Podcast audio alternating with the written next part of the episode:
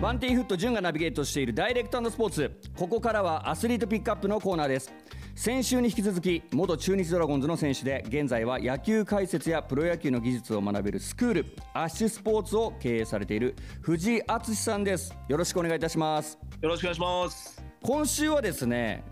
藤井さん野球の解説であったりとかをしてるっていうお話を聞いてるので、はい、今季の中日ドラゴンズについてちょっといろいろお話お聞かせください。よろしくお願いいたします。はい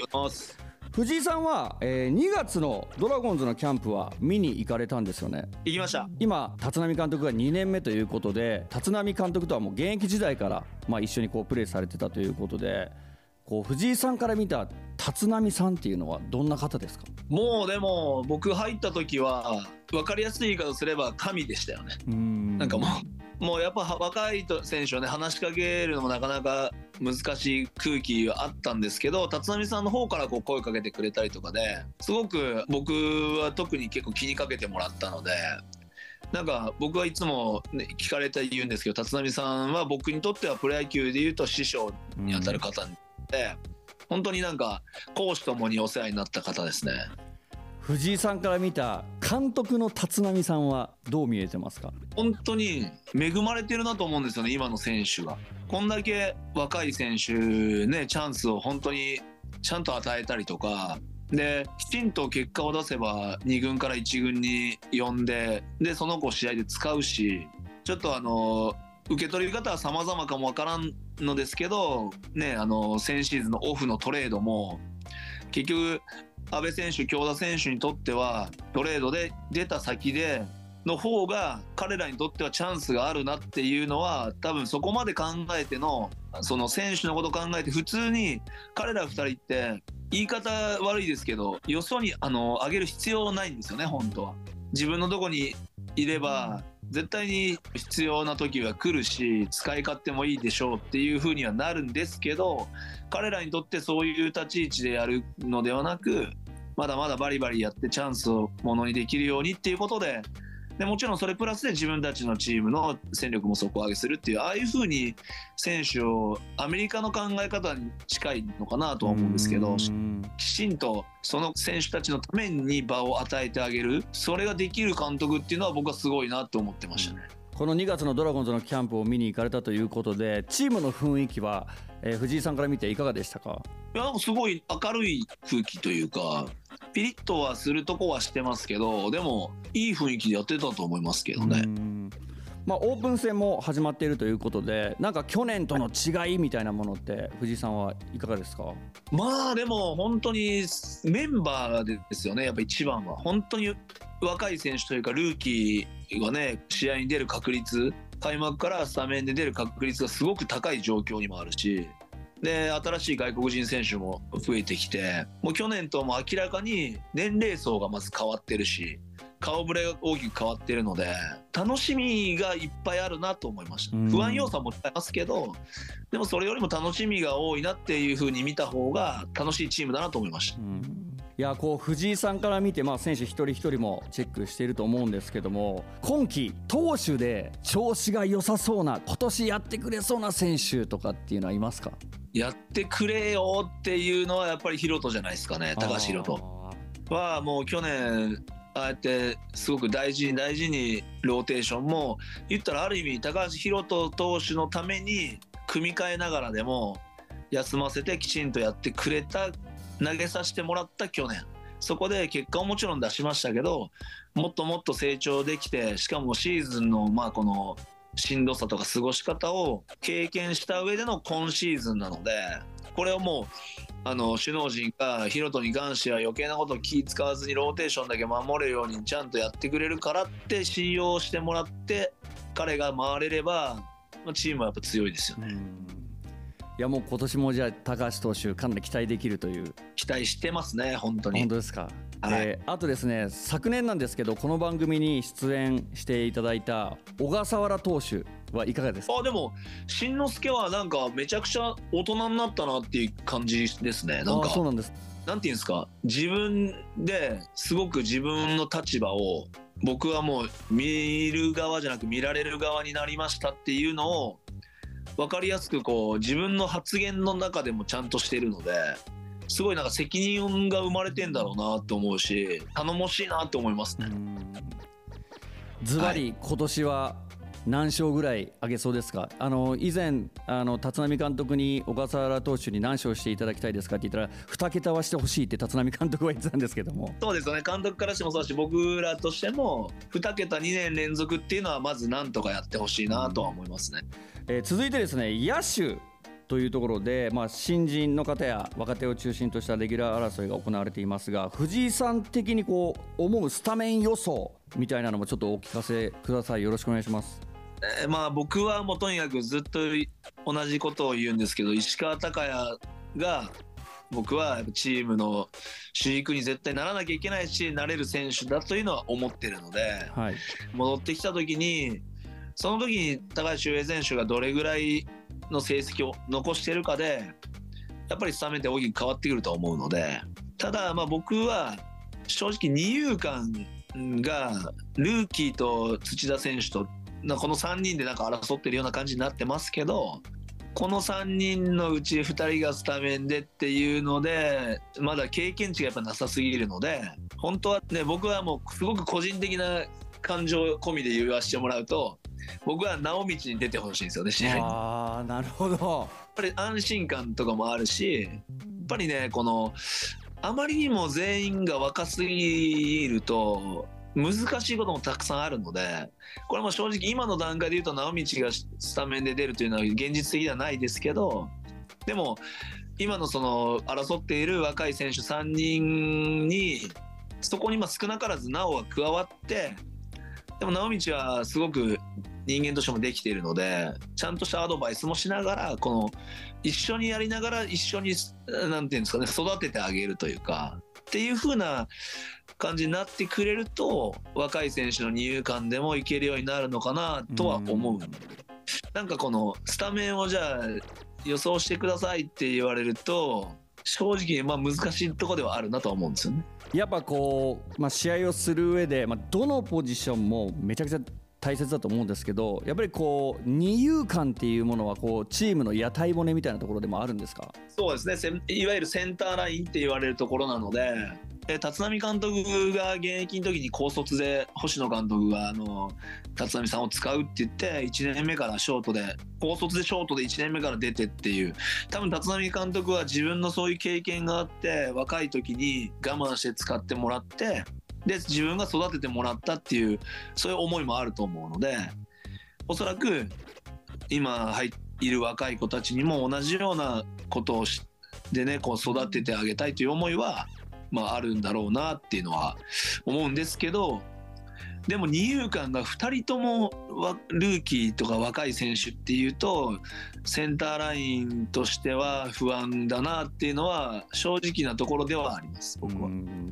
まあでもこの本当センターラインっていうのは藤井さんも現役時代センター守られてたじゃないですか。この二遊間の後ろに今いる岡林選手はいかがですか？若林は本当になんかあの去年1年でめちゃくちゃ成長しましたよね。ん。なんかめちゃくちゃやるんで最初はあの守備とかも結構僕はまあ彼が高卒入ってすぐの時から一緒に練習もしてましたけど本当になんかこんなに上達するんだなっていうぐらいもうみるみる上達してるからだからもうあの1シーズン丸々ちゃんと出たし岡林選手に関しては確かに若いしまだ高卒今年4年目ですけど、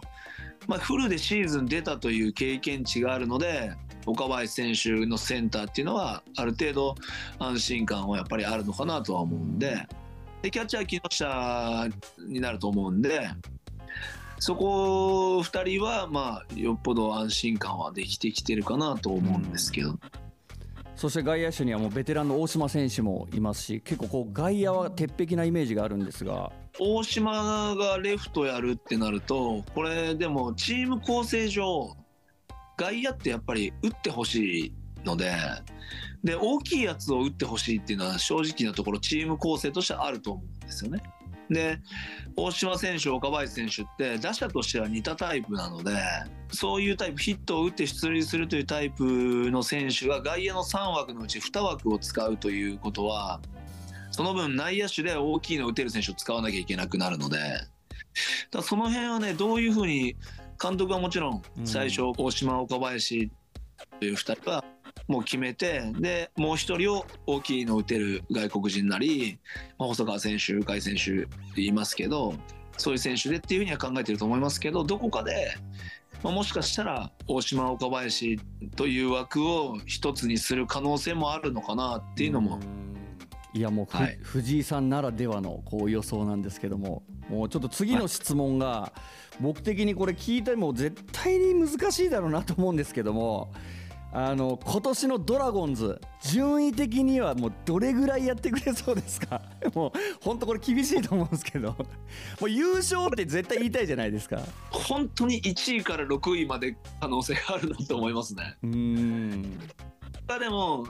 もちろんあのハマればという期待も込めて今年僕はもうまさかの前年最下位からの優勝っていうのを期待してます、うん、予想は優勝と言っといてください。わかりました。もう優勝ですはい。藤井さん予想は優勝です、はい、はい、皆さん。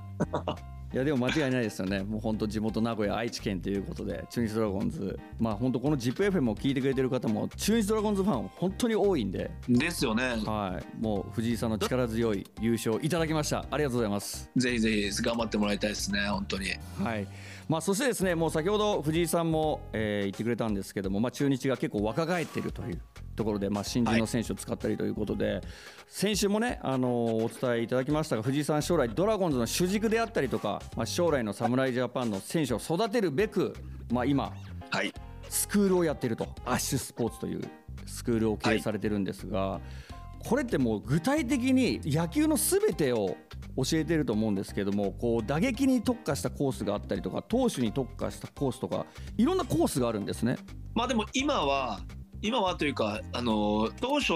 よりももう人数を絞って少人数になっているので少人数制でもうやっていこうっていう風になったので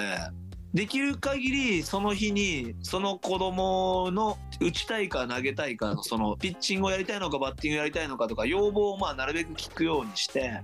でその時その時でもちろんあの先週の試合がこうだったんで打てなかったんでバッティングをもう一回見てほしいですっていうのだったり